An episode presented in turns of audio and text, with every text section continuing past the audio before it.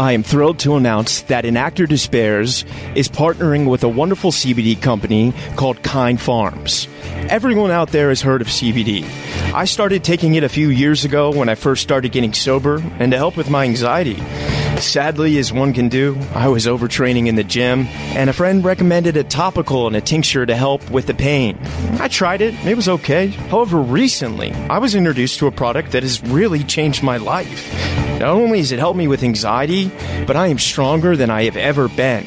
I'm able to carry out lifts my body used to prevent me from doing. Kind Pharm products have single handedly changed my life athletically and personally. They utilize 100% local licensed farmers, organic cultivation, and CO2 extraction for superior CBD. Kind Pharms is turning CBD to a kind alternative to pharmaceuticals. Let's transform Tobacco Row into Hemp Row. If you want to get involved, please reach out. Together, we can make a difference. You can use my code RYAN10 for 10% off. You can find them on Instagram at Kind Pharms Inc., all one word. That's K I N D P H A R M S I N C, and their website is kindpharmsinc.com. Once again, my code for 10% off is Ryan10. And now, let's get started with today's show. Welcome to An Actor Despairs. I'm your host, Ryan Perez.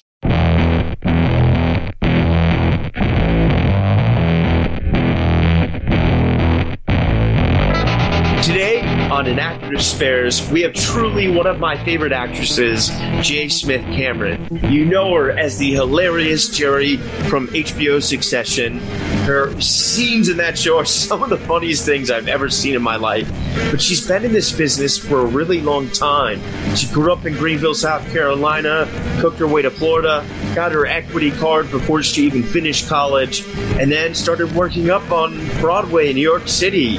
And she's really honest about, you know, sustaining a career for almost three decades and how this works. And I got so much love for J. Smith Cameron, and it really, it was like having a hero on the show. I love you, J. Smith. Here it is. J. Smith Cameron, welcome to An Actor Despairs. How are you doing? I'm doing well, Ryan. Thank you. How are you?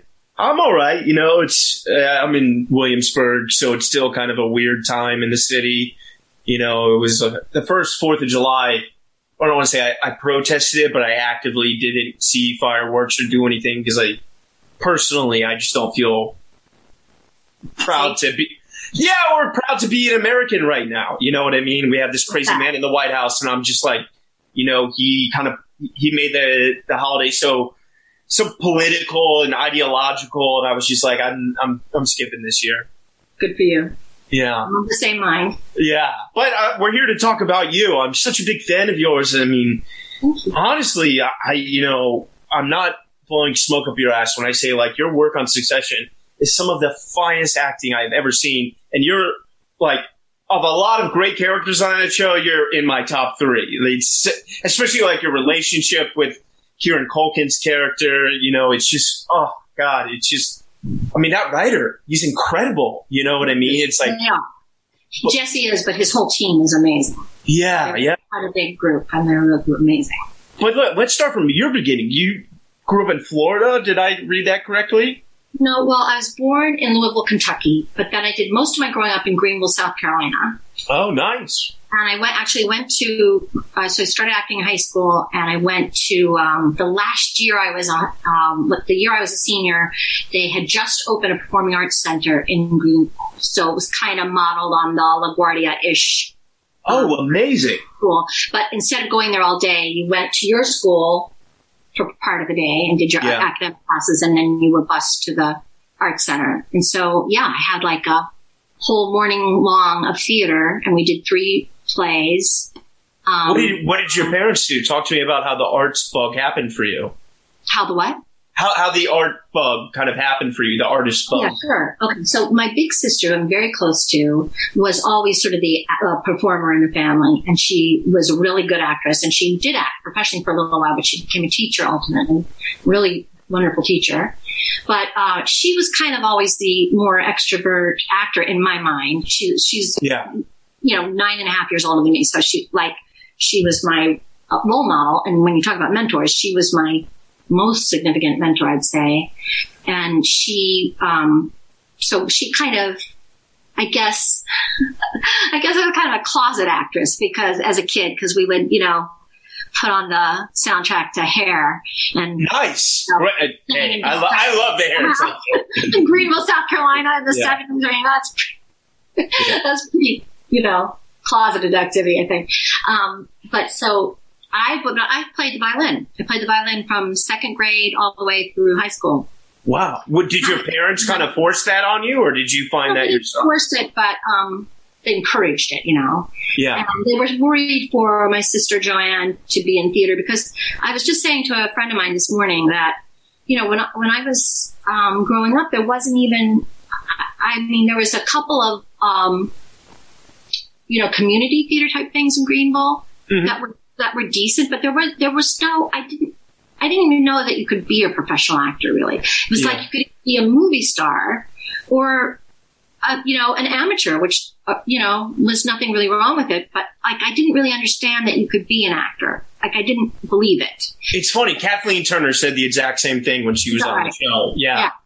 Yeah. I had no, um, you know, I just, I, you know, all you read about was how hard it was to make it. And still to this day, as you know, like, people who aren't in the theater or in, in our business think you're, you know, to be successful, you have to be Emma Stone or Meryl Streep or something. Yeah. Like, yeah. You know, whereas that's for actors, it's, you just want to.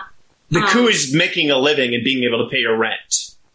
Truly. And, and yeah. to, to do a body of work that you feel is meaningful. Like that's, yeah. that, we don't really have a reference in our country the way they seem to in England and, and, and in Europe, like where, um, doing great plays is an end in its like totally. That was the focus of what I wanted to do when I was that age and a sort of purist, you know, love of the theater. So I didn't really know. And then, so I went to this performing arts high school and we had this wonderful teacher who's since passed away. Oh, who um, had gone to Florida State. Uh, Florida State has a big school of theater, and they have a great film department as well, don't they? I, I don't. I don't know yeah, I, I, I, I, I, think so because I remember I was, I was there, thinking about yeah yet, but this is ancient history.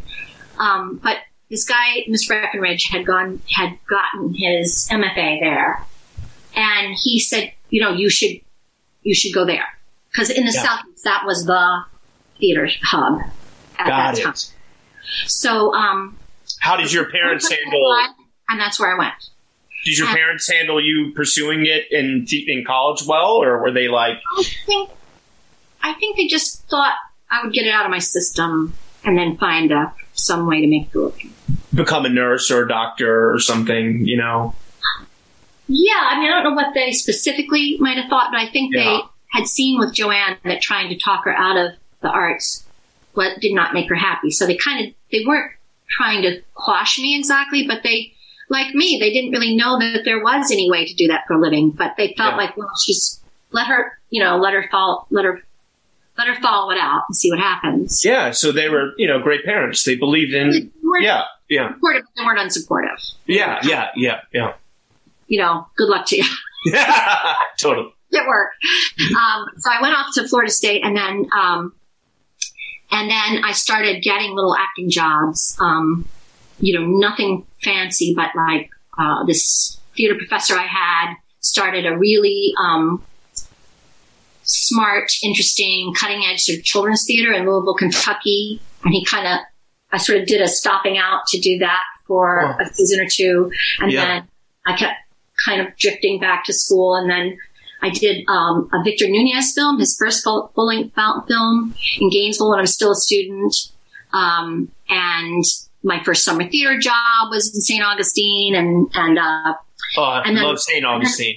And then, and then ultimately I, um, auditioned for, there was a regional theater that's not there anymore. It was briefly lived, but it was in Coconut Grove at that beautiful old theater there. Uh, this theater where, you know, uh, Waiting for Godot had premiered. Like that's yeah. where all these great shows would open out of town beautiful old theater. And for a few years, it was a regional theater, and I got to play, and I got my equity card there. This is all when I would have been finishing my degree. So I was kind of like, wow. So you were really immersed before you, you know, you even graduated. You had your equity card, like you were vastly well, ahead of. Kind of, by the time I got my equity card, I kind of realized I was not probably going to graduate from college, you know. Yeah. But I, but it was, it wasn't like I decided to drop out. It kind of happened gradually.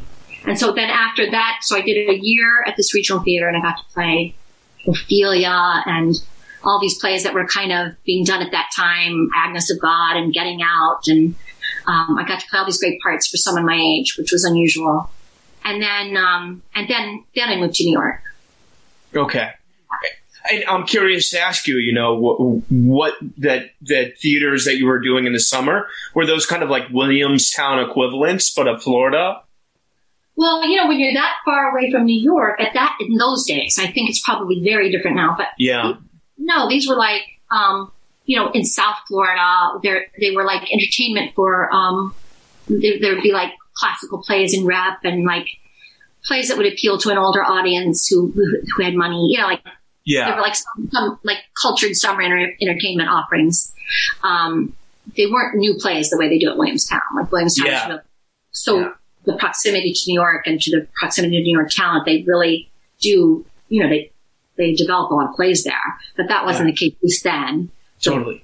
As I worked at. Um, but, you know, they were exciting to me because I, it was proof that I could get a paycheck for acting. Yeah. I mean, that's, that's the dream. And then when you made the decision, like LA versus New York, what, what factored into the New York winning? I, I never saw myself in LA. So I had you know, as a theater nerd, like I really yeah. loved theater, and um, I wanted to do plays. So New York was sort of the mecca for that. And I was going to say, you know, when I first got an invitation to come on the show, I was like, the main thing that I, I think people don't understand is that when you grow up like far afield of London or New York or LA, and you want and you want to go in the arts, like just the act of moving to New York is this is this act of heroism. Like you are yeah. going out into the world to seek your fortune. And that is almost an end in itself. Like I, I moved to New York. I stayed on friends' sofas for about six months.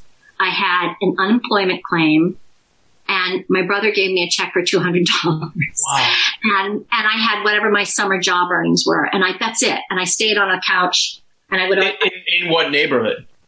My first apartment was on Grove Street. I stayed with my friend Laura from school wow. and uh, drove her crazy because it was a tiny apartment even for her. Yeah. Um, so that didn't last. And then, you know, I stayed in a couple of other friends' apartments. Um, and then I, when I got my own apartment, it was up in Washington Heights because that was one. Wow.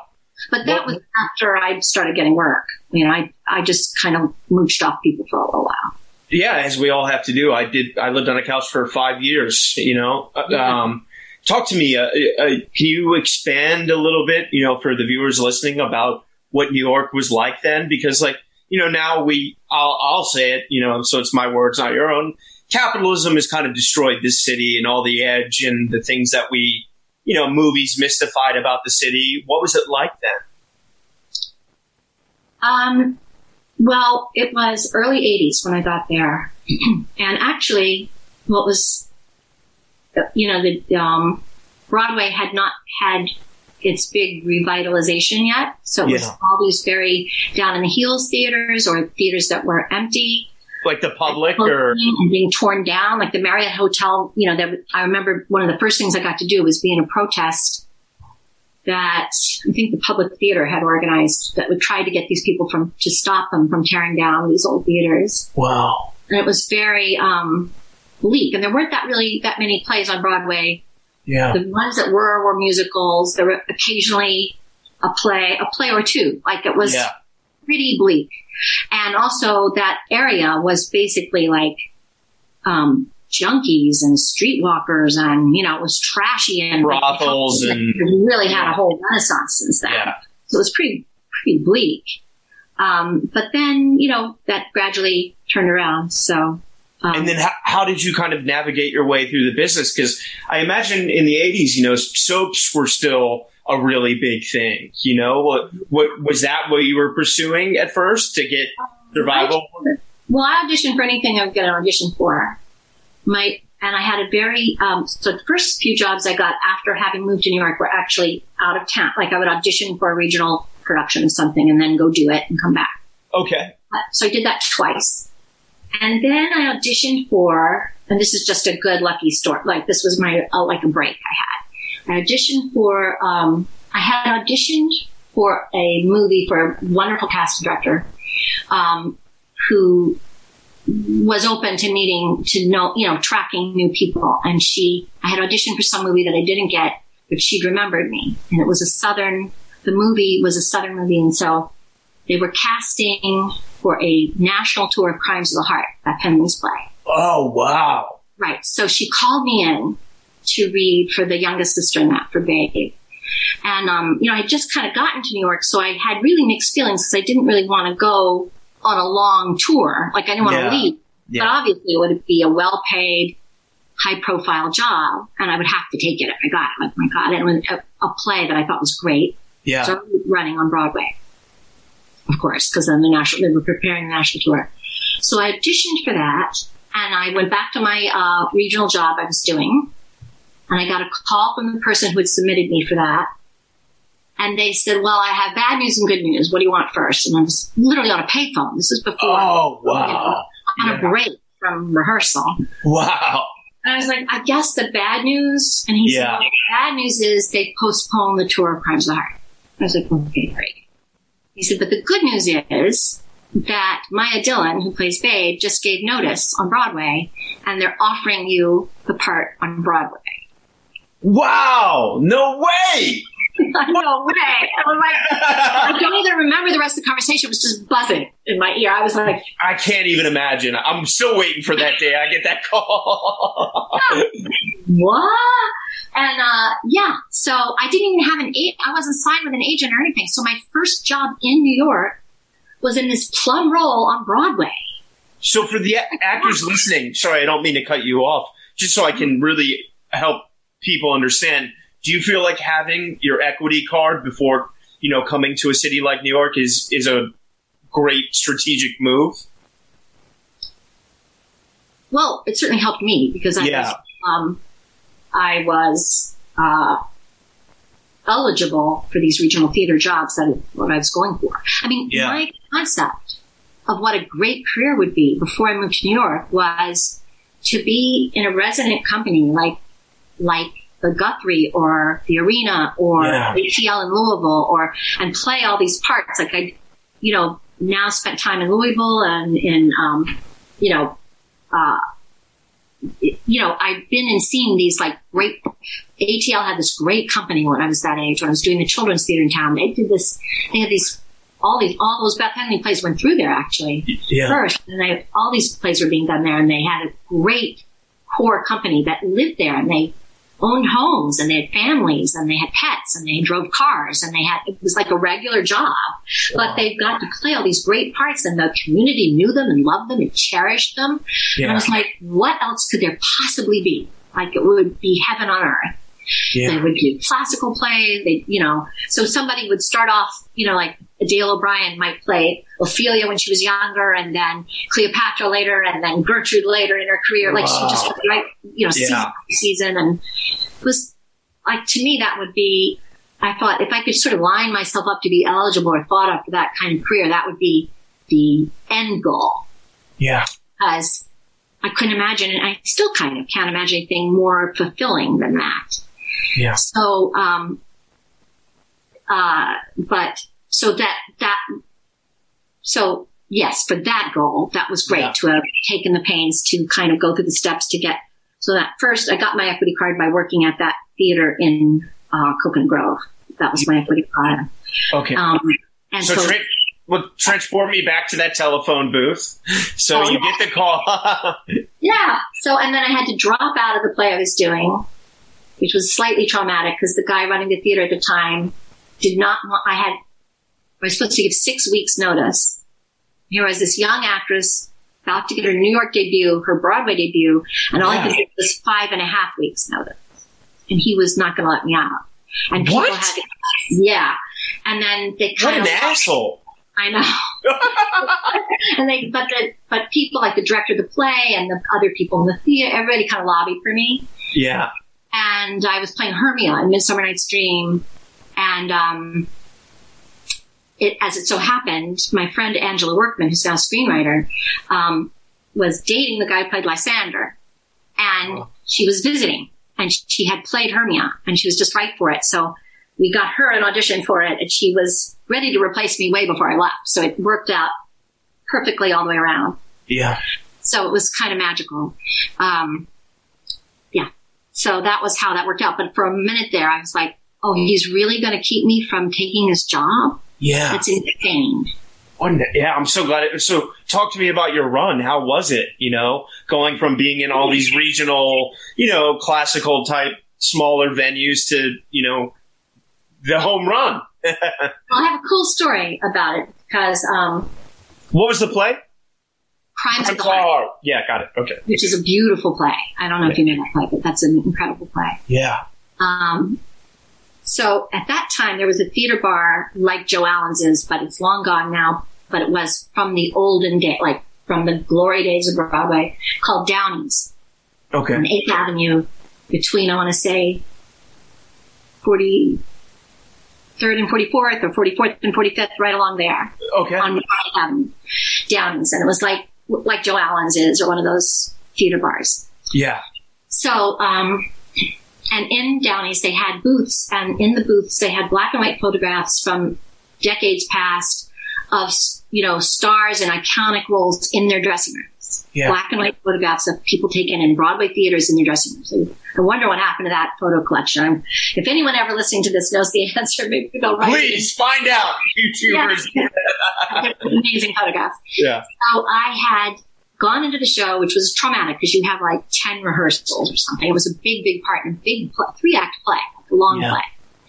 And, um, so I had done it and I had my opening night and it was not an opening night for everybody else in the cast. They'd been Yeah. in it for months. So Were, were you nervous, or at this point, Uh-uh. were you just so like, I got it? I was terrified, but Yeah. I had much to concentrate on and I was young and could memorize mm, fairly effortlessly. And so it Yeah. wasn't really, it was, uh, you know, it was terrifying, but it was thrilling too, you know. So Yeah. I got through it and then the, my boyfriend at the time and I went across the street to Downey's. Oh, and so, so one other interesting thing is that the number one dressing room at the gold, it was at the Golden, the, the star dressing room, um, at that time had been, um, who, whatever show had been in there before or the time before that, somebody had really redecorated the star room. So it was like Wow. very girly and like chintz, you know, um, like really done up for a Broadway dressing room, which are usually kind of nicely. They usually look like exactly like an All About Eve. They look like Yeah. kind of utilitarian. Yeah. I worked for the Nederlander Theater Group as a survival job for, as a bartender. So I've, I've seen them and it's, it's, it's not exotic. but they're, they're kind of cool in their own way because they're Yeah. like, you know, roses and then pipes. You know, Yeah. like, very like. So, but whoever had had this dressing room, either the show before, the show before that, had decorated that room, whoever the star was, and it had like you know, like a um, vanity curtain skirt on the on the makeup counter and um, matched the, the drapes and matched the slipcover on a little sofa, and it was it was cozy, but definitely like a dressing room. You know, yeah. Couldn't believe it, and so it had been um, Mary Beth Hurt, and then because she was, I guess, considered the most uh, starry one to be in the first cast, and then when she left, Mia Dillon had gone into that. And then the stage manager was just like, we can't keep shuffling it. This is just going to be Babe's room from now on. So whoever Yeah. replaces Mia is going into the star dress. So not only did I, my first job in New York was on Broadway, but I was in the star dressing room, Wow. Which wasn't, it happened to be kind of decorated, but it's a tiny little room. But it's, Yeah. it's number, it's number one, you know. So I was in that room and the one feature that was kind of unusual is it had a standing oval, uh, looking glass. So you could, you know, you do your makeup, but then it Yeah. had in the background like this big, you know, full length on a, you know, on a stand that you could tilt. Beautiful oval, ornate kind of, um, mirror. And it had been all been painted in lavenders and greens, and it was like very tasteful, but it was Yeah. very distinctive shape.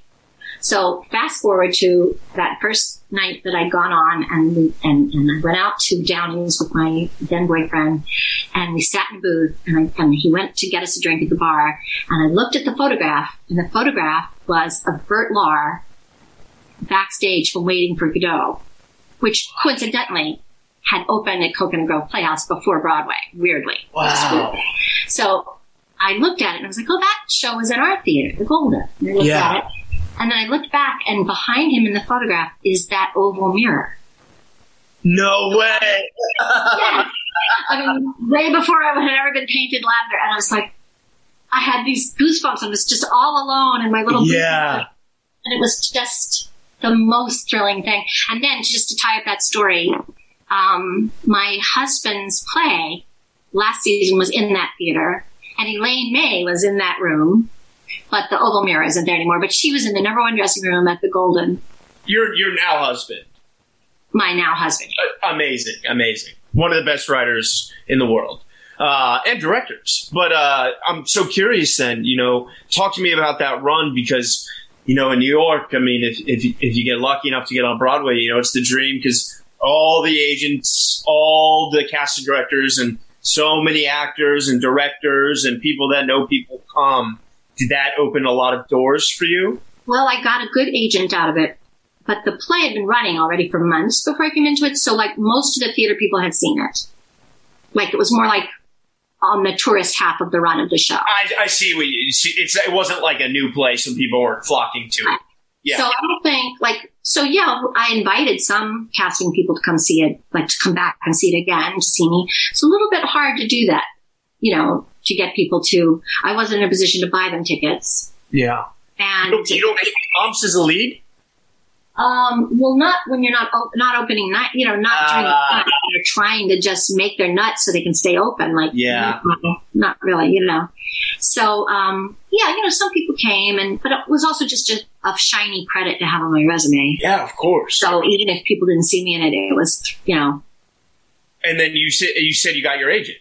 I did, I got my then agent, not, not with that agent anymore. Amazing. And and then talk to me. How did that that early agent? How how was your relationship with that? Did that open you up to TV and film? I know you did Guiding Light, and like talk to me about positioning wise.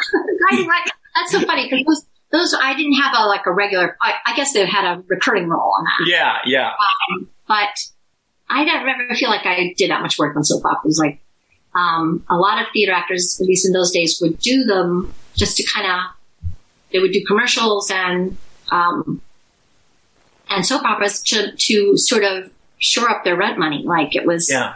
you know, um, I mean, occasionally would test for a real role on those soap operas, the really lucrative jobs or those contract players.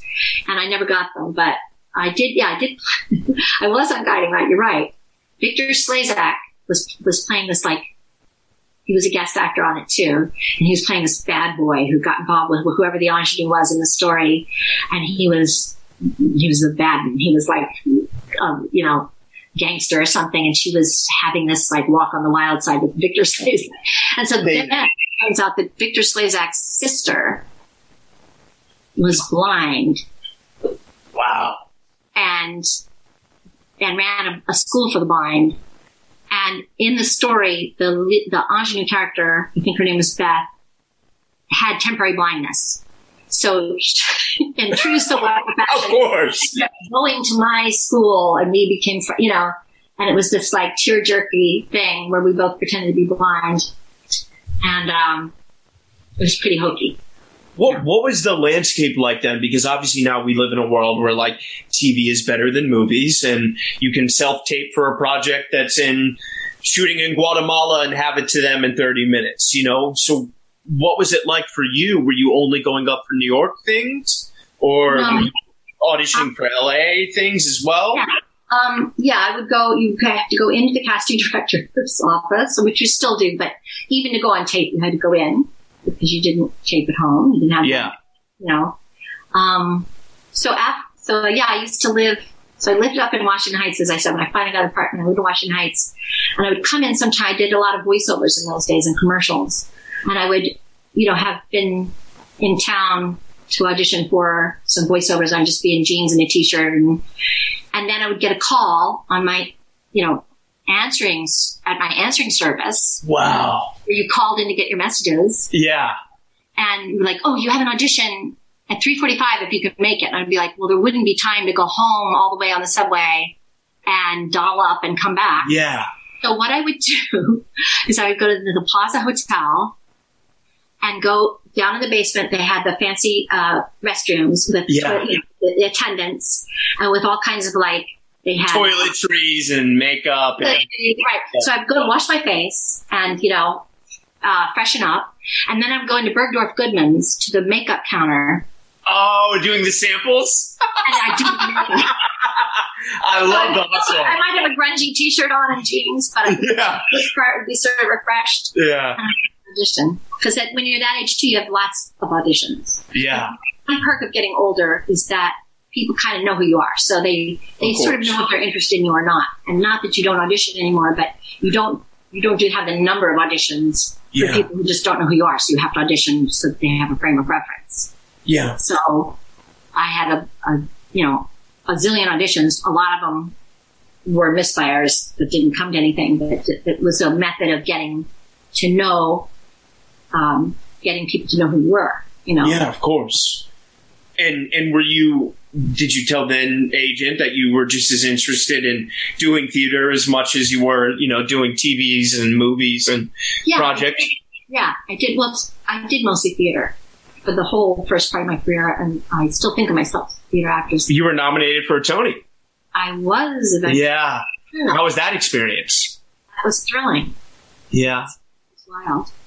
Um, but you know, I did, I did test and even make some pilots along the way, but I was always very, um, I never saw myself as living in LA and, um, I guess I always, my concept of who I was as an actor was as a uh, theater actor. Yeah. So I, I thought it would be hard to, I, it never occurred to me to move to LA. And, and you never did. Did, If I got a serious shot in LA, I would go and I would Got it. you know, Got it. gone and moved there. Um, so I did a few pilots. None of them were picked up in that era. And then finally, I did a, um, a show called The Days and Nights of Molly Dodd. Mhm. It's a Jay Tarses show that starred Blair Brown, and and it shot at Silver. I think it's Silvercup in Queens. Yeah. And John Panko's wife. Were Wow. really young, and we were like we played neighbors of Molly's, and it was great because every episode was written by a different New York playwright. Yeah. Uh-huh. So- by Eric Overmyer and Albert Innaurato, and Wow. it was, and it had all like Victor Garber was on the show, and you know all these. So great- cool. Yeah. That's amazing. And then as, you know, the, the 90s progressed and TV started rising with like NYPD Blue and, and other things, did you start doing a lot of like co-star, guest star, reoccurring? Yeah, Law and Order is the thing from my from my lifetime that supported all the people roughly Wow. in my era um, that underwrote our careers because there were several of those shows. You could um, come back on them. Like Yeah. I, I must have done, I don't know, half a dozen long. Because there was like Law and Order, Criminal Intent, SVU, and I think there was another one at one point, but I can't remember I, what. don't- I think I was only in the first Law and Order a few times, okay. and Criminal Intent, I think twice, and uh, SVU once too, or maybe twice on that, twice on that as well. So In, in the Meloni days? Hmm? In the Christopher Meloni days? uh, to begin with, yeah. Yeah. Amazing. Wow. And I did one early on. Um, I just, uh, I did maybe a couple during those days because I, I just saw a clip by accident of myself and Dylan Baker on a Law and Order, and um, and it I was love the Dylan Baker. Original cast. It was thrilling. Yeah, That's so cool.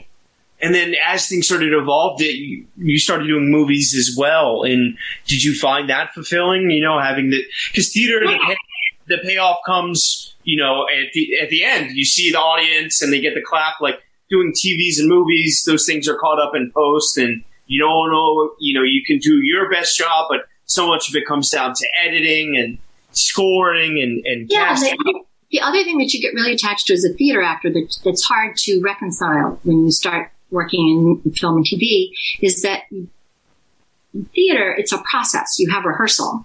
Yeah. So, you know, everything kind of grows. Like you can sleep on things and come back to it the next day and you, and you can hone it.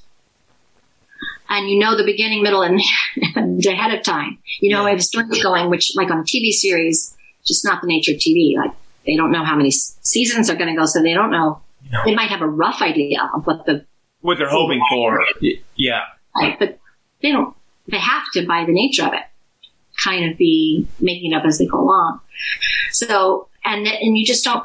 I mean, you might have a chance to rehearse the day of a little bit on a on a TV show, but you, it's it's different. Like in rehearse, you know, for a play, you have a few weeks to rehearse, and yeah. and and the relationship between you and your colleagues grows, and you get to know your parts so gradually, and you get to kind of foster ideas or thoughts you have about it, and it gets to percolate, it's deep, and so, all those good things. And so I got very attached to that. So it was, always felt like like uh, I was just shot out of a cannon on a film or TV set. Like okay, go. Like, yeah. I didn't really have that process. And also, it's harder to get unless you're playing, unless you're in a really particularly good TV series or movie script. It's hard to get a smallish part that's really rich. You have to either kind of luck into something that is a, a proper supporting role that's really.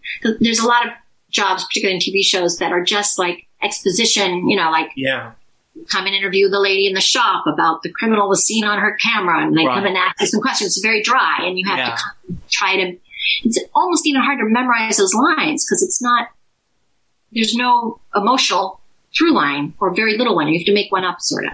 Yeah. So it's hard to play, like it's almost easier to be a lead in a movie in my limited experience with that than it is to play a small part.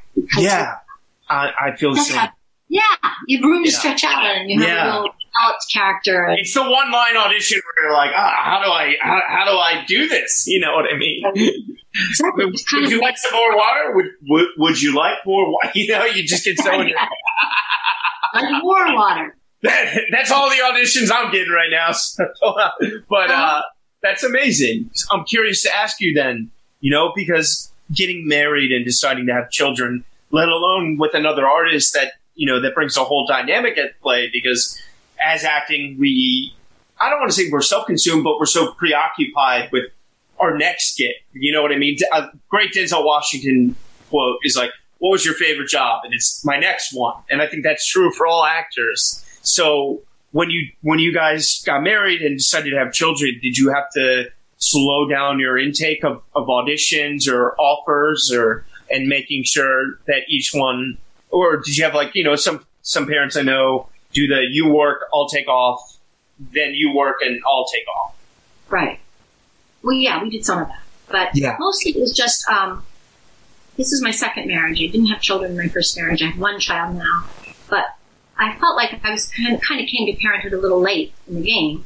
So I just really wanted to be there for it. Like I I did have the help of a nanny and babysitters but I didn't want to rely on that. I wanted to I wanted to be there at bedtime. So it's hard to be in a play yeah. and also be there to read the bedtime story. It's a, you can't do both.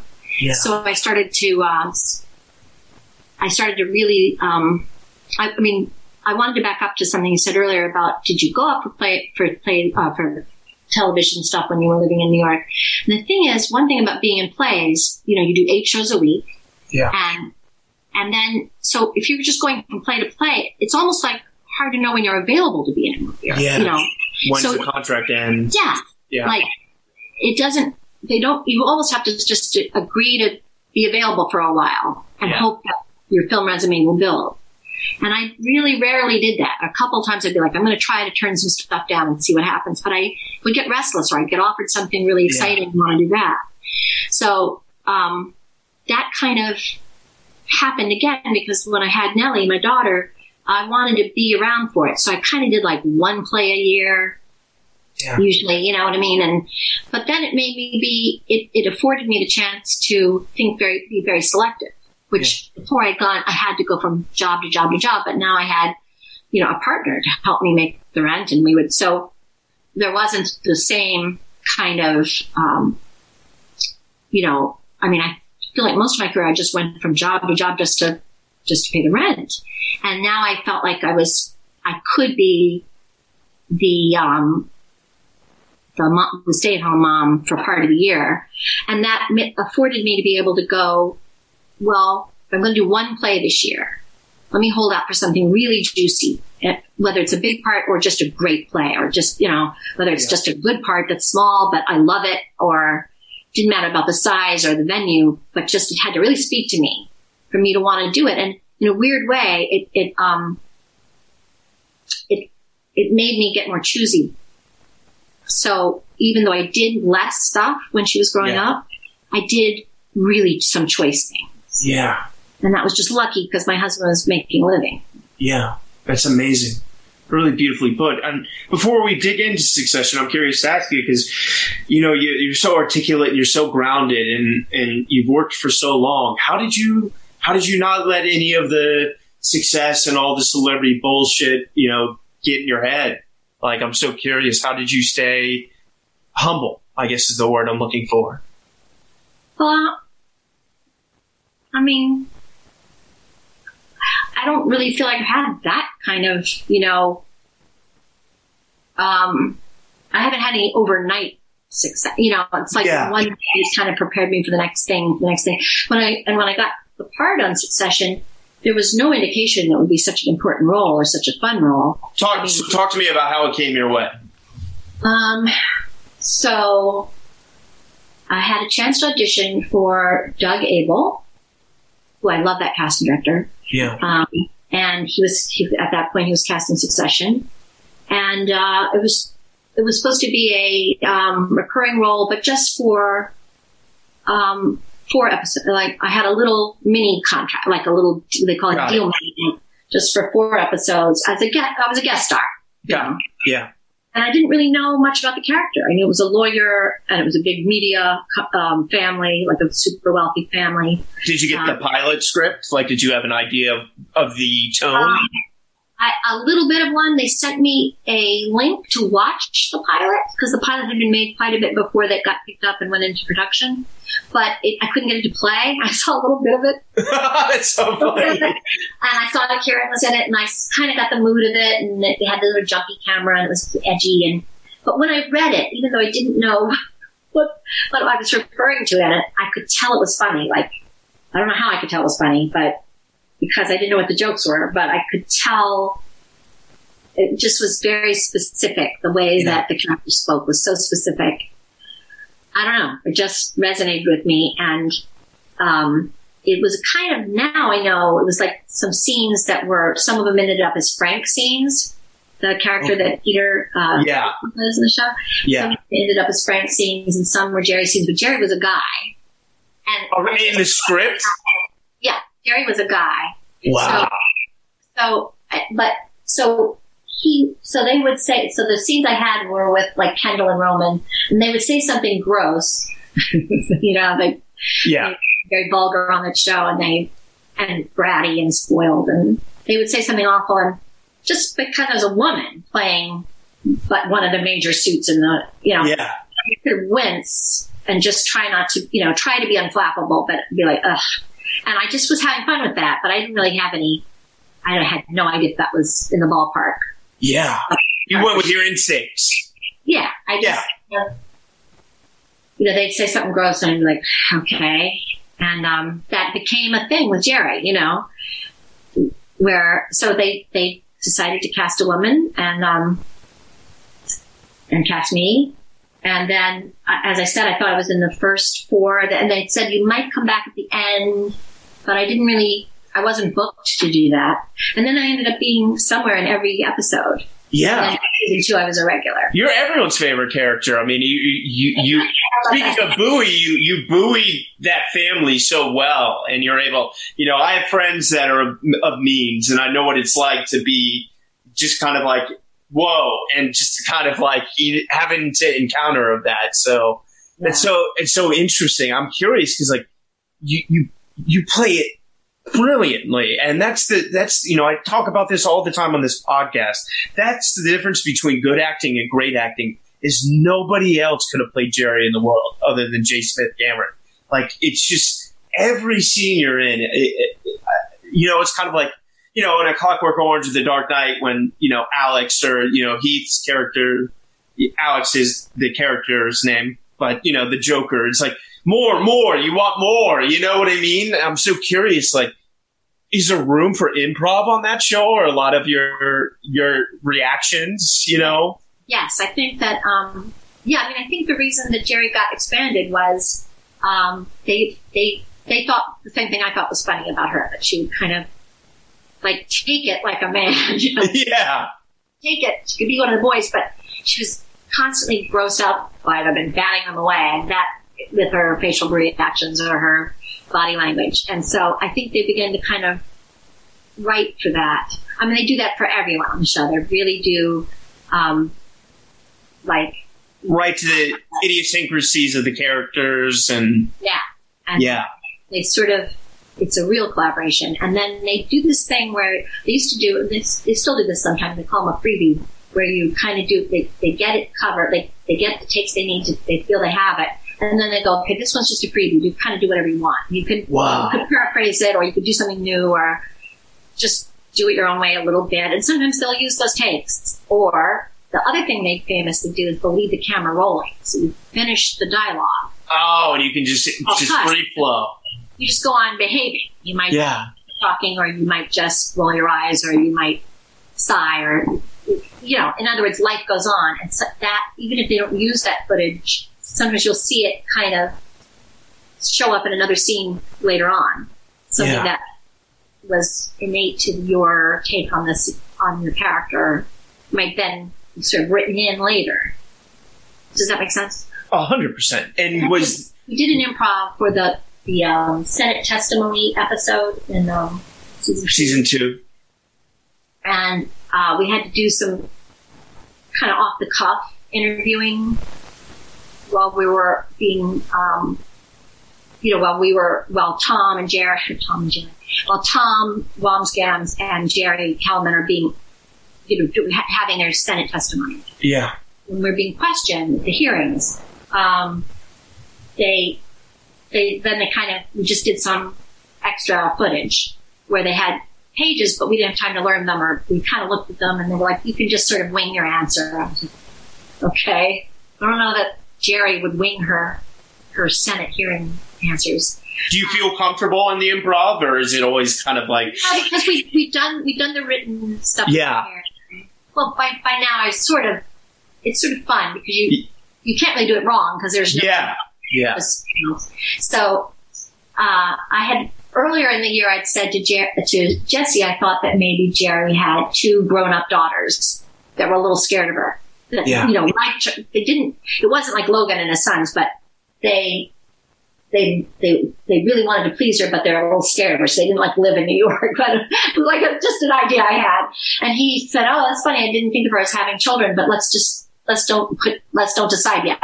yeah. So we were doing the improv. I don't think they used it, but uh, ever. It might have been in the background when when they cut when the story cuts into the sort of war room. The people Yeah. who are watching the testimony might have been on the background, you know. Got so, it. Um, so the Democrat senator asked me, "How would you feel it? Do you have children, Miss Kellman?" And I said, "Yeah, I have two daughters." Like, what, how would you feel if they were on a, on on one of these cruises? And I was able to say, well, given the amount of oversight we're now we now know to give Yeah. this issue, I think it's basically the safest vacation that two young women could go on nowadays. Actually, so it was like That's- I kind of turned it into a win. You know, I yeah. and so um, then, so we cut. As I said, I don't think they used that footage, but Jesse kept running out laughing. It was like, "You got your daughters in." Sorry, But then in the finale, um, David Rasche's character, uh, Karl says, well, Gerri, what about when your daughters uh, uh, rode first class on the company dime?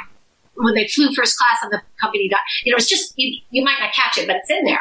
So they Yeah. voted in a reference to my daughters. So that's that kind of playful. Is that going to continue in season three? I mean, did you guys start filming or no? No, we were just about to when New York shut down. Wow. And then I'm so curious about the the Gerri Roman relationship. Was that something? Oh, that that Jesse like did you did you and Kieran become really close and did Jesse just write to that or was that something that he always just kind of No, I I don't know. That's an interesting question because um, I mean the, the, the obvious answer is one of these improvs that when they kept the camera rolling was uh, in season one at the end of season one when Tom and Shiv get married in England. Yeah. There was a scene where Kendall and Roman had dialogue, and then at the end of it, Roman wandered up to the bar where Gerri was, kind of trying to eavesdrop, and we had a little exchange that was kind of improv. I don't remember what we said. We had a little um, Flirty. kind of Yeah. like a little wisecracking, Got it. Yeah. and I don't remember what it was. Kieran remembers better than I do because I, I don't remember. But then he walked off, and I kind of looked back at his ass. as we left the room. And then I turned back around, and he apparently looked back at me. And it was just such an unlikely thing that, and then you could hear them laughing in the distant rooms where In the Video Village or whatever. Yeah. Right. Yeah. laughing. So, but I was floored when they actually wrote that relationship. To, but now, when but then when you look back at the very first scene we shot, which is early on in episode two, Yeah. season one, episode two, the first scene I shot when you just meet Gerri, it's a little flirty. Yeah. And I never Read read into it the way that it would become. right. It's a Yeah. there's some kind of little weird, like business flirt going on, little rapport there. And Kieran and I have known each other for a long time. He's Oh, so you guys are close. We did. I, uh, I, I- I imagine there must be a lot of trust, you know, with that actor to be able to achieve that in the way that it needs to be achieved. yeah, I can think so. I don't Yeah. think trust him, but he's. Uh, I'm used to him, and he's. Uh, I really get a kick out of him. yeah. He's really very free and inventive actor, so it's really kind of thrilling, but it's a little bit like hold on to your hat to act with him. And, and what's it been like for, for J. Smith Cameron of a show that just like, I mean, just got shot out of the stratosphere and into the next, is you know, next universe? Was that, is that been an insane experience for you? You mean the success of Yeah, succession? yeah, pun intended. Um, yeah, I mean, I thought it was, I thought it was great straight away. I was like, this is really cool. This is a very cool In show. all your classical roots, it's very Shakespearean, you know? kind of, isn't it? Yeah. Yeah, I don't know. I just, uh, I didn't know if other people would, would React. the way they did. And it was kind of interesting to watch, like, early reviews of it were like, it's very well done, but boy, the characters are so off-putting and I'm not sure if it's something I would tune into regular, you know. And then some of those same critics would re-review it later in the season and go like, I changed my mind. It's now my favorite thing on television ever, you know. It- I, to be blunt, I had the same relationship with it. And the first three episodes, I hated it. And I was like, I'm not watching it. And then someone's like, dude, just go back. And I didn't watch it as it aired. And then I went back and I fought my way through. And then the payoff was like, I was so wrong. You know? Yeah. I'll admit it. Yeah, like I think that's true with all big, complicated TV shows. Is they do take their they do take a while to stamp out their characters and their tone. yeah. Like if you look back, those early episodes are in the same theme, and you'll probably enjoy them now more if you went back. Yeah, I, have. To, I actually was rewatching some for this, like you know, this the safe room episode. Like, oh god, so funny. But now I got to go back to the first season. Yeah, Yeah. But so Yeah. has that been fun being received so well by not only you know Hollywood but just by fans? You know, is that I imagine you know when you walk in the streets in New York, that must be pretty funny when people stop you and or say weird things. yeah. No, it's of course it's thrilling. Yeah. It's great. It's great too because it's not. Um, it's wonderful to be on a show that is um, smart and sort of daring. Like it, I feel like it didn't doesn't ever pander or worry about Yeah. didn't worry about us being likable. They didn't worry about it being clear. Like the, sometimes the plot points such a plotty show. Like plot is Yeah. a big part of that show. But sometimes you have to really be paying attention or you'll miss it. They don't. Nothing is nothing is easy and pre-digested. I think, Yeah. and that's one reason I convinced audiences love it is they they have to use their brains and they have to pay attention to little details. And I think people actually really enjoy that. I mean, there's one theory that you watch TV to escape from having to think hard about things. And there's certainly a place for that kind of television too. Yeah. But I think, you know, nowadays people really do like, um, it's more of an immersion. It's kind Yeah. of really go somewhere when you have to really pay attention and you're like, wait a minute, I missed that. And you have to rewind it and really pay attention. That's, that's thrilling. I mean, Yeah, I totally I agree. don't, you know, taste about televisions when they're really layers to things. That's And- engaging. And do you, do you do you guys think you know season three will be able to happen before filming wise before the end of 2020, or is it just all up in the air? Well, that's certainly the hope. I mean, I Yeah. think they're really, really, really being proactive about trying to brainstorm the safe, a safe way to do it. Yeah, And, um, and if, and if there's any, um, company out there who could pull that off, I think it's this film crew and this producer and HBO Yeah. because they're very thoughtful and being, and they're, because we shoot all over the world, um, they're in, they're in sort of a think tank with production companies all over the globe. yeah, maybe doing a Scotland season or something. You know, I don't know what I, I'm not sure what they're planning, but they I think they're not only thinking of the protocol for how to do it safely, but also like how to adapt the story to go sort of where COVID isn't. You know, Yeah. like right now, the idea of shooting in New York City is a possibility, whereas Yeah. in April that was the hot spot of it when we're meant to start it early April, and it was that's you know we were the epicenter of it. Now we're kind of knock wood doing very well in New York, so it's it's not impossible to imagine being able to start in the fall, maybe yeah, um, in in New York. And then in terms of where I don't know where the story, I ha- I have no hints about where the story goes, but um, on the other seasons we've traveled around, so I think that they are able to transpose and maybe try to. When when travel is open to Americans, because so Yeah. many, not the whole company, but so much of the company is Americans. So when it's possible to safe to travel, I think they'll figure out a way. If anyone can do it, it'll be this outfit. that's amazing. And and obviously, I know because of the pandemic as well. Unfortunately, for you know people like me who both audition and work to in theater to survive, you know, w- would you go back to the stage anytime soon when that reality becomes open again? Totally.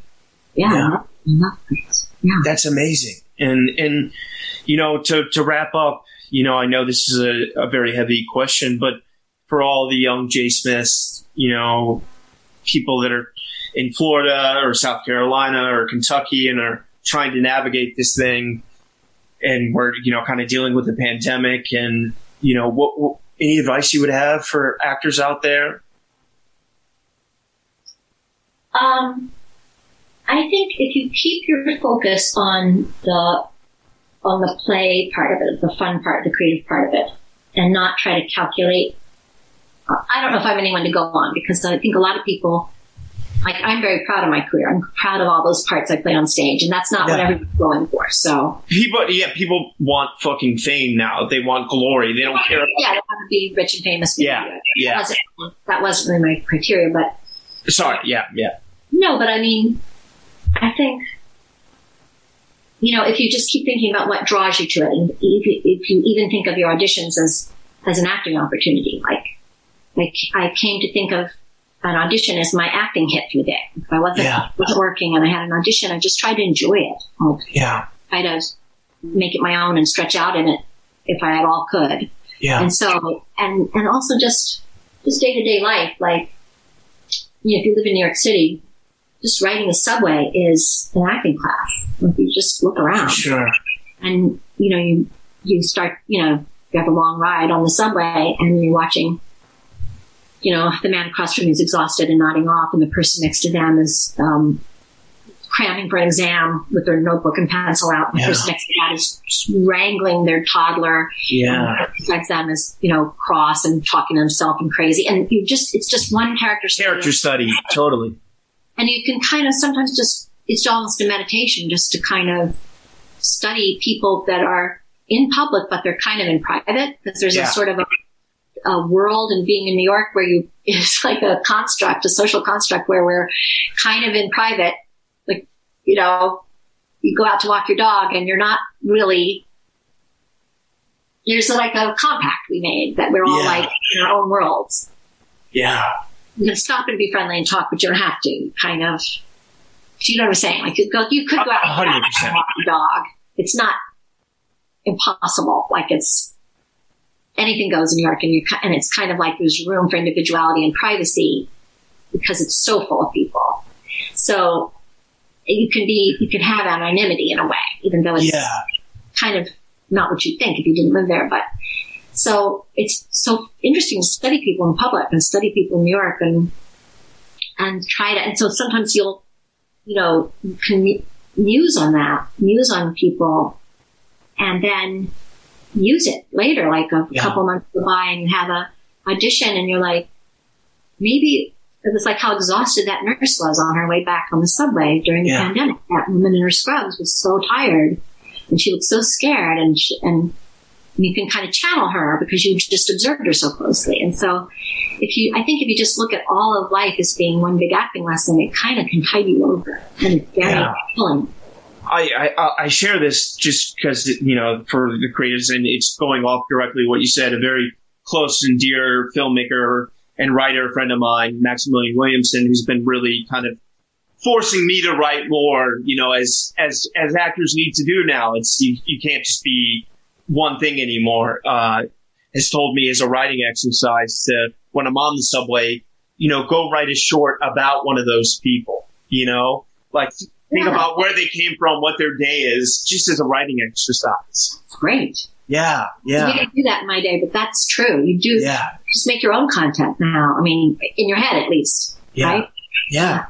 Well, thank you so much. This was an amazing episode, and I, I love talking with you. And and let's do this. Let's do this again when, when season three starts airing, and, and let's grab coffee in the city. And I'd love to, to talk to your daughter about NYU and introduce her to some of my friends you're still teaching there. Fantastic. Yeah. J. Smith Cameron, you know, I'm wishing you and your family nothing but health and love, and I have such admiration for you and your work, and, and I can't wait to see what else everything is, and, and stay in touch. Thank you. You too. If you like the show, rate, review, and subscribe wherever you listen to podcasts. Thank you for listening.